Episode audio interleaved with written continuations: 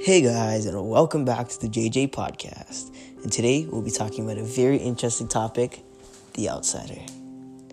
For those of you who don't know what an outsider is, an outsider is a person who is not like or accepted as a member of a particular group, organization, or society, and who feels different from those people who are accepted as members. Now, when I think of an outsider, my mind goes straight to Shakespeare and his tragic novel, Othello. Let me give you some background for our audience. The play tells the story of a powerful general of the Venetian army, Othello, whose life and marriage are ruined by a deceitful and envious soldier, Iago.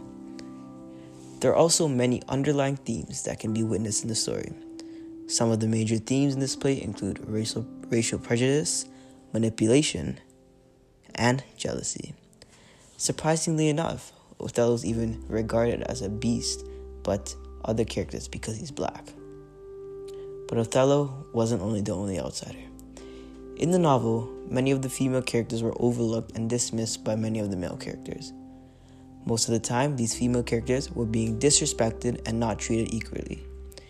Iago even says he's got no more hands on knowledge of warfare than an old woman, unless you count what he reads in books. In this example, Iago compares Othello's military skill as equal to an old lady. Iago makes a very disc- discriminatory comment as he's saying that an old lady's military skill is bad or that is bare minimum. This is plain as day a mocking to the female gender in general and is so disrespectfully used to them as a comparison or something bad.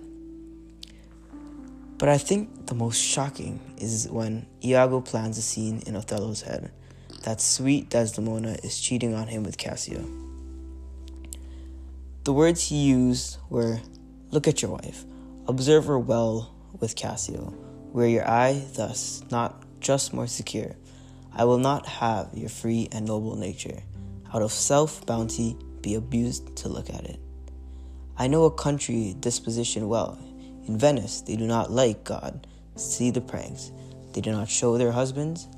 Their best conscience is not to leave it undone, but to keep it unknown. Iago claims that the Venetian women can't be trusted because they all deceive their husbands with their secret pranks. This seems to be the dominant attitude in the play, wouldn't you say?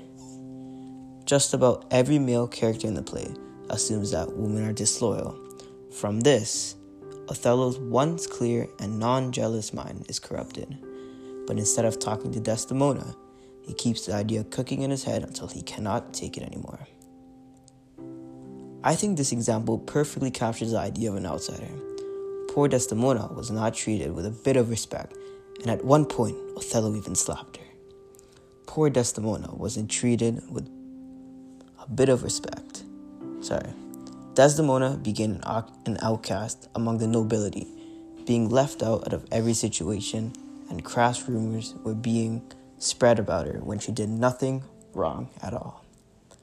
She was marginalized in her own society for something she did not even do, and Othello did not even ask her as he believed she would lie to him because she was a woman. Like Othello, as a whole, has successfully portrayed the feeling of being left out and marginalized, and they do this through discriminatory factors like race and gender. Both Desdemona and Othello were treated as outsiders because of these factors.